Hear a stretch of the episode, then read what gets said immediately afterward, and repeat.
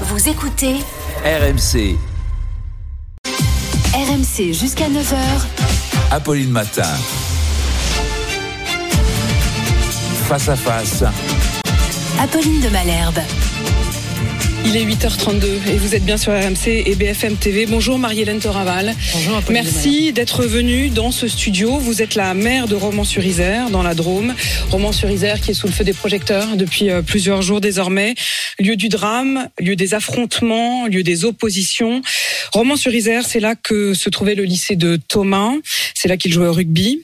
Romans-sur-Isère, c'est là aussi que sont nés les principaux suspects de l'attaque de Crépol et de la mort de Thomas. Romans-sur-Isère, c'est là encore que des militants d'ultra-droite venus de toute la France sont, ont débarqué samedi pour en découdre. C'est un drame qui nous fait courir le risque d'un basculement de notre société si nous ne sommes pas à la hauteur. Voilà ce que le porte-parole du gouvernement a dit à vos côtés hier alors qu'il est euh, venu sur place. Quand est-ce que ça a basculé, Madame le maire? Alors, euh, si moi j'étais capable de le dire, beaucoup auraient dû s'en rendre compte euh, bien avant. Enfin, aujourd'hui, euh, Romans, c'est une ville moyenne, comme nous en avons beaucoup en France. C'est une ville de 34 000 habitants où on aspire à une forme de tranquillité qu'on aimerait bien retrouver. Il y a eu les événements qui se sont opérés sur Crépol. Les auteurs identifiés euh, sont euh, des habitants de Romans, de jeunes habitants de, de Romans, nés à Romans, comme vous l'avez précisé, et qui euh, habitent dans un quartier avec des problématiques, des difficultés, mais aussi une forme de, de, de groupe minoritaire qui vient polluer la vie de tout le monde. Le quartier de la Monnaie, le quartier qui est incriminé, c'est un quartier qui fait environ 4500 habitants. Il y a à peu près une centaine de jeunes qui mettent un bazar pas possible, avec vraiment un groupe extrêmement dur. Et Parmi ces 100. Ce que vous voulez dire, ces c'est 100. qu'il y a 4500 habitants. Et c'est vraiment ce que je veux qu'on essaie de comprendre avec vous. Vous êtes maire depuis 2014. Oui. Vous l'avez donc vu évoluer. Vous avez observé ce quartier. Vous dites 4500, 100 jeunes qui au quotidien posent problème et un noyau dur un qui noyau sont dur. particulièrement violents. Qui sont particulièrement violents. On a pu mesurer le degré de violence euh, qui était le leur, notamment dans, dans, le, dans le drame qui s'est opéré à Crépol euh, samedi dernier. Le jeune Thomas euh, a été poignardé et je dois dire que lors de la visite euh, du ministre Véran hier, il a pu prendre la pleine mesure de, la, de la douleur des familles et aussi la manière dont ça s'est passé. Quoi. Et donc, ça veut dire quoi, ça, Madame le maire? Parce que on a quand même l'impression que beaucoup a été dit, que dès que les politiques parlaient, ils étaient accusés les uns de récupération, les autres de minimiser. Pendant dix jours, vous avez finalement été assez seul. Euh, vous avez vu euh, l'agitation politique, mais sur le terrain, personne n'est venu jusqu'à ce que finalement euh, le porte-parole vienne. Vous avez dit d'ailleurs, vous êtes senti abandonné et que le gouvernement ne prenait pas la mesure du drame qui s'était joué. Quand vous dites la, la colère et la manière dont ça s'est passé, qu'est-ce que vous voulez dire? On a entendu parler de Rix. L'ensemble euh, des jeunes qui étaient là et des adultes hein, parlent tous d'attaque. Et lorsqu'on regarde et qu'on écoute aussi les témoignages, les différents témoignages, ils sont tous concordants enfin, pour aller dans le sens de l'attaque. Deux choses. Les familles demandent deux choses. La première, c'est une fermeté hein, sans appel de la justice. Ça, c'est c'est vraiment extrêmement important. La deuxième chose, hein, c'est que le caractère raciste qui a été manifesté par ces attaquants soit pris en compte. Et ça, c'est extrêmement important. Vous vous arrêtez là-dessus. Euh, il y a eu au départ deux témoignages qui avaient été euh, euh, rapportés par la presse, par le Dauphiné libéré et par Paris Match, disant que certaines, certains habitants de Crépol avaient entendu les attaquants, pour reprendre votre mot, dire on vient pour tuer du blanc. Mais la justice, le procureur a dit oui, il y a neuf des personnes qui étaient présentes dans la fête qui disent avoir entendu en effet des propos de cet ordre. Pour autant, il ne retient pas le caractère raciste de l'attaque. Euh, si je vous écoute, pour vous, ça ne fait aucun doute et le simple fait d'en douter ne ferait qu'aggraver les choses? Moi, je pense que la première des choses, ce serait de le considérer. Bon, quitte euh, à l'analyser après, je pense que là, c'est le rôle de la justice, mais je pense qu'il faut que, enfin, c'est même pas je pense, je dis qu'il faut que ce soit pris en compte. Par les politiques, par le gouvernement Par la justice. Il faut qu'elle le prenne en compte et qu'elle puisse apprécier ces éléments. Mais est-ce qu'on que n'est ça pas du ressort de l'émotion plutôt que de l'enquête? Pourquoi le dire maintenant? Je veux dire, c'est à la justice de le déterminer, ça. Donc je pense que euh, il n'y a pas, enfin, pour avoir entendu ces jeunes, et je pense que le ministre les a entendus hier. Et j'ose même imaginer que s'il avait un avis avant d'arriver, il en avait un tout autre lorsqu'il est reparti. Avant de repartir, il a finalement dit c'est un drame qui nous fait courir le risque d'un basculement de notre société si nous ne sommes pas à la hauteur. Vous êtes inquiète du fait qu'on ne soit pas à la hauteur? Alors, Ce on, il est collectif. Hein je n'ai pas le droit d'être inquiète. Parce que lorsqu'on a des engagements, enfin, euh, il s'agit aussi de prendre la pleine mesure euh, des situations. Enfin, donc, moi, je suis déterminée, je suis extrêmement volontaire et j'aurai le courage de tout mettre sur la table. Mais je peux pas être seule. Parce que sur euh, ce type d'intervention, sur euh, cette volonté euh, d'être acteur sur des quartiers qui sont difficiles, avec des poignées de jeunes euh, qui sont, euh, ben, je vous le dis, on va se dire les choses, hein, trafic de drogue, délinquance de plus en plus forte, et puis euh, la radicalisation, disons les choses quoi. Radicalisation, ça veut dire religion, radicalisation Religion, religieuse, musulmane. musulmane, tout à fait. Donc, il y a un moment donné, il faut que tout le monde se mette euh, autour de la table. Puis quand on dit trafic de drogue, il y a aussi la consommation. Et je dis aussi, La consommation, c'est-à-dire ceux qui achètent, mais aussi les délinquants qui eux-mêmes consomment. bah, bien sûr, enfin, tout le monde, personne ne l'ignore ça. Et sur ce point-là, je pense que euh, il y a une chose euh, qu'il faut aussi considérer parce que on parlait souvent d'intégration. Alors l'intégration, c'est très intéressant. On a eu euh, euh, des intégrations qui marchent extrêmement bien. Je voudrais quand même dire que euh, la plupart des, des personnes qui sont à Romans, qui sont euh, d'origine maghrébine, on n'a absolument aucun problème. Certains font partie de nos équipes municipales, nous n'avons aucun souci et nous ne pouvons que nous en féliciter. Quoi.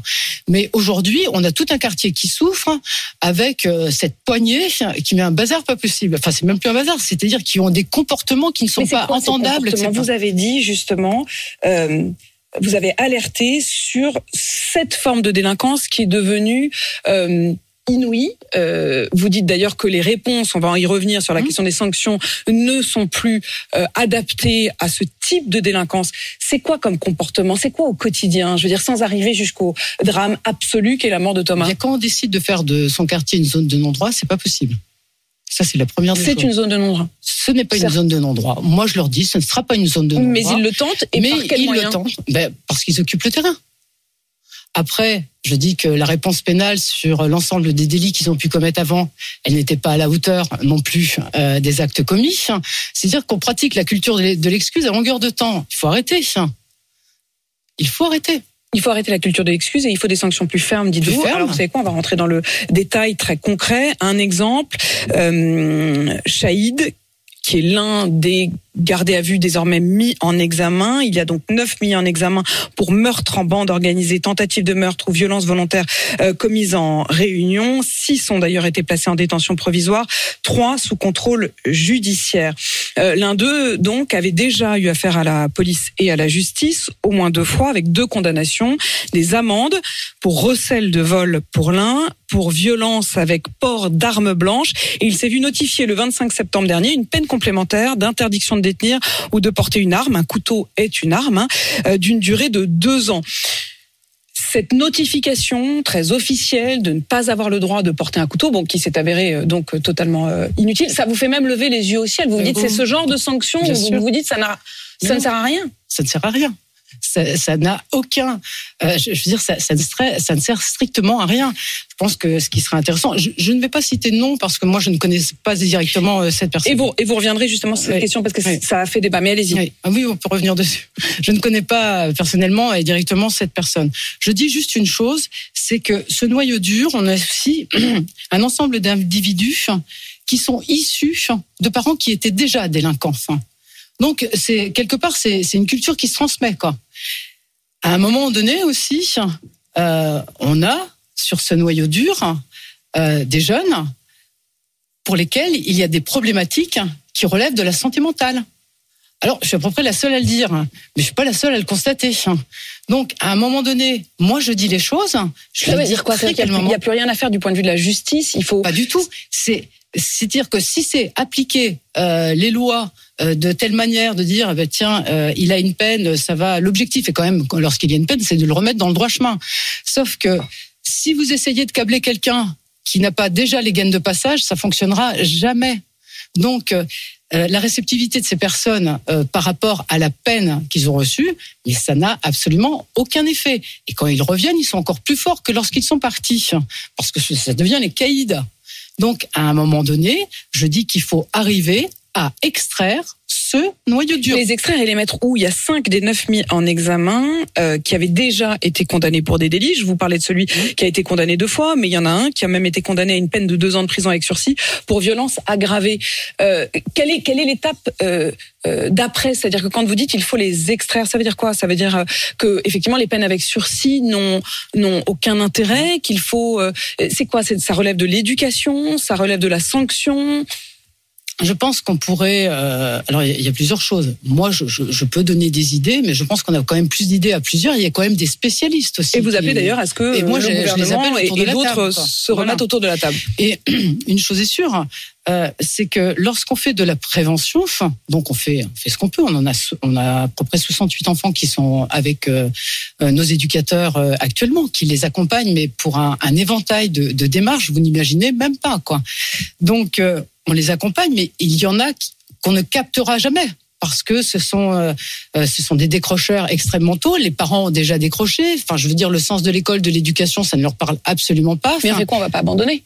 Ah, mais il faut pas abandonner. Donc on fait quoi? Mais ça veut dire qu'à un moment donné, dans certaines familles, je pense euh, notamment à l'aide à l'enfance qui revient au département et, euh, je Et on sais voit que dans quel état elle est, fait, euh, l'aide à l'enfance. Oui, mais ils constatent exactement la même chose, c'est-à-dire que euh, ils ont des enfants parmi lesquels la notion, par exemple, de santé mentale dont, dont je parlais à l'instant même, eh bien, c'est pratiquement plus d'un tiers. J'avais dit la moitié hier, mais je me, je me, ré- je, je révise un peu parce que je, je pense que c'est un petit peu plus du tiers euh, d'enfants, euh, de jeunes enfants qui présentent déjà euh, ces troubles. Ça veut dire que ce sont des enfants quelquefois qui sont issus de parents euh, qui sont issus des trafics, de la consommation de de- d'un ensemble de consommations Donc il y a une fragilité, Et il y a une ils ont été mis en fragilité. Ils sont déjà Mais, en fragilité, mais, mais, une partie des enfants déjà qui des doivent être placés, et des enfants qui doivent être placés ne le sont parfois pas, faute de place, adaptées, bien faute de place, et donc Bien on sûr. laisse ces enfants continuer à être aux mains de parents qui visiblement Bah, aux mains sont en faille. Donc après, ben, tant bien que mal, alors on aménage des horaires euh, à l'école, mais ça, ça marche pas. L'aménagement d'horaires à l'école, ça ne fonctionne pas. Comment voulez-vous En fait, vous, on, on, met ces enfants qui sont en échec. Et là, franchement, leur échec est, est visible par tous parce qu'on leur dit bon ben alors tu vas aller à l'école le matin mais pas l'après-midi ou je ou on fait des horaires aménagés. Sauf que comment voulez-vous qu'ils qu'ils puissent au moins penser raccrocher C'est pas possible quoi. Et puis euh, ben, ça, ça ne fonctionne pas. Le décalage, enfin ils sont trop loin quoi. Vous redoutez d'autres drames? Alors euh, vous dire que je n'y pense pas, ce serait mentir. Donc euh, je le redoute. J'avais je, suis obligé de faire des choix aussi dans, dans les manifestations que, que j'organise. Le drame ne s'est pas fait à Romans, mais c'est tous les Romanais, c'est tout un territoire euh, qui est qui est touché parce que on dit Crépole, il n'y a pas Crépole d'un côté, Romans de l'autre. Euh, beaucoup de gens qui euh, habitent Crépole euh, ont, ont des attaches euh, romanesques. On se connaît tous, quoi. On se connaît tous. On est sur un territoire où euh, il n'y a pas, enfin, je veux dire, il n'y aurait pas d'un côté les ruraux, euh, comme j'ai bien voulu, enfin, comme on a bien voulu le faire dire, et puis d'un côté. euh, Il n'y a pas deux France qui se font face, ce qui a été aussi euh, presque, on peut dire, il y a eu du souffle sur cette idée qu'il y aurait une confrontation, une opposition. Vous parliez de la question des, prénoms tout à l'heure. C'est aussi euh, notamment le journal JDD qui dit que ces prénoms auraient été volontairement cachés, mais qu'il y aurait d'un côté Thomas, de l'autre, euh, je reprenais l'un des euh, prénoms qui a été donné également par le Figaro. Est-ce que, est-ce que est-ce qu'effectivement il y a quand même de cela ou est-ce que euh, c'est une manière d'encourager encore les divisions? Ah, Moi, je, pense que de, ne pas avoir euh, communiqué sur euh, les prénoms plus tôt, c'était, que c'était indécent. Ça, je, je, le dis parce que par respect pour les familles, je ne vois pas euh, pourquoi, lorsqu'il s'agit euh, euh, d'un autre drame, eh bien, on va communiquer euh, nom prénom tout de suite. Et, et là, qui, il a été nécessaire. Enfin, euh, on, chacun attendait. Et finalement, les noms circulaient sur les réseaux sociaux avant qu'ils ne soient confirmés par les autorités. Vous Donc, voulez- ça va pas. Ce que vous voulez dire, c'est que les autorités ont sciemment hum, tenté de, de Je pense cacher. Elles avaient certainement une bonne raison, mais je ne connais pas la raison. En tout cas, euh, les dégâts sur le terrain, ben, ils sont ce qu'ils sont aujourd'hui parce qu'il y a une incompréhension, euh, une incompréhension. Et je veux dire, ça ne fait que renforcer la stigmatisation. Ça ne fait que renforcer la stigmatisation et la et la crainte qu'on a voulu les leur cacher, qu'on a voulu cacher cette confrontation-là. Bien sûr. Parce que est-ce qu'on a eu peur de, de ce qui est allé, allait être dit? Mais de toute manière, à un moment donné, il, allait bien falloir lâcher. Donc pourquoi euh, on n'a pas cette notion de transparence dès le départ? Je veux dire, faut, on, on assume. Donc quand on assume, ça veut dire aussi que quand je vous demande, euh, quand je vous dis, pardon, euh, Madame de Malherbe, qu'il faut qu'on se mette autour de la table et qu'on fasse un diagnostic partagé et qu'on arrête les grands messes de dire, ben moi j'ai fait ci, moi j'ai fait ça et voilà tout ce que j'ai fait. Non, stop. Aujourd'hui, évaluons nos politiques, évaluons ce qu'on a mis en place, Et mais évaluons-le en, en- ensemble. Et d'ailleurs, des choses ont été faites, de l'argent a sûr. été mis. Vous avez dit que 140 millions d'euros avaient été investis, notamment dans le quartier de la Monnaie depuis 2014, depuis que Mmh. vous êtes maire. Et vous avez ajouté, avec presque une forme de de désarroi, on a cru bien faire. J'ai entendu ce mot que vous Oui. avez prononcé. On a Oh. cru bien faire. Ça veut dire quoi? Ça veut dire qu'on a été, euh, on s'est trompé, on a été naïf, on on- on n'a pas donné la réponse qu'il fallait? Je pense on a pas. pensé que la réponse était de l'argent. Non, c'était pas ça. Je, je pense que, par exemple, dans tout ce qui a été mis en place sur la politique euh, de la ville, avec euh, la rénovation urbaine sur son premier volet, sur euh, son second volet, donc là, ce sont des interventions fortes de l'État. Et heureusement qu'on a l'État derrière nous, notamment euh, s'agissant de, de la rénovation urbaine, l'intervention de la CAF est là aussi. Je pense qu'il y a quelque chose qu'on n'a pas saisi. On, on a, je, je pense qu'on a procédé comme si c'était euh, toute chose égale par ailleurs, c'est-à-dire que on n'a pas pris en compte l'évolution comportementale euh, des, des habitants de ces quartiers.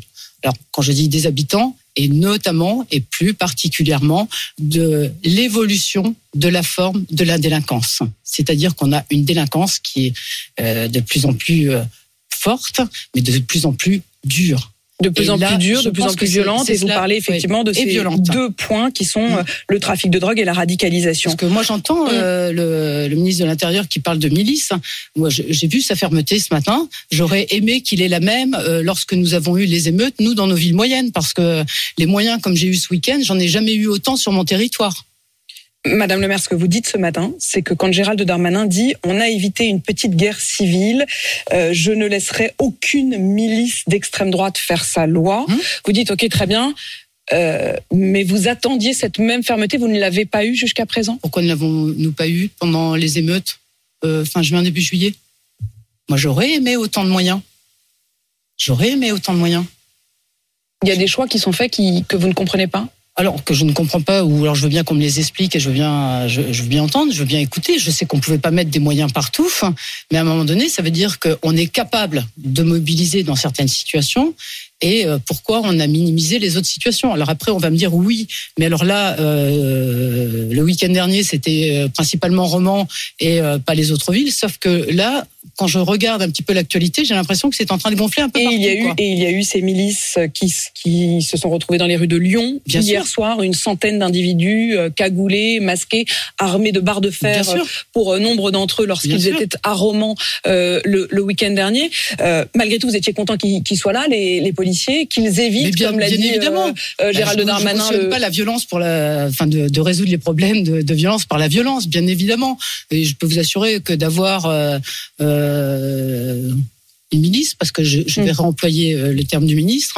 euh, franchement, euh, moi, j'avais jamais vu ça euh, dans ma ville, donc c'est quand même extrêmement inquiétant. Enfin, et euh, cette confrontation, cette- la confrontation. cette menace de guerre civile, attention, comme le parce dit que- Gérald Darmanin. pire, c'est que les agresseurs risqueraient de passer pour les victimes maintenant. Donc attention. C'est-à-dire, vous voulez dire, les agresseurs de, de Crépole risqueraient de paraître pour les victimes des milices Je dis que ceux euh, qui sont euh, le noyau dur de la monnaie, enfin ce qu'il en reste euh, après euh, ces arrestations, mais il en reste toujours, je vous le confirme. euh, finalement, la police est intervenue, les CRS étaient là, enfin tout le monde a conjugué ses forces et c'est très bien. Mais c'est En fait, il faut pas oublier pour vous donné, qui on sont les, protégé. les, les, Voilà. les agresseurs.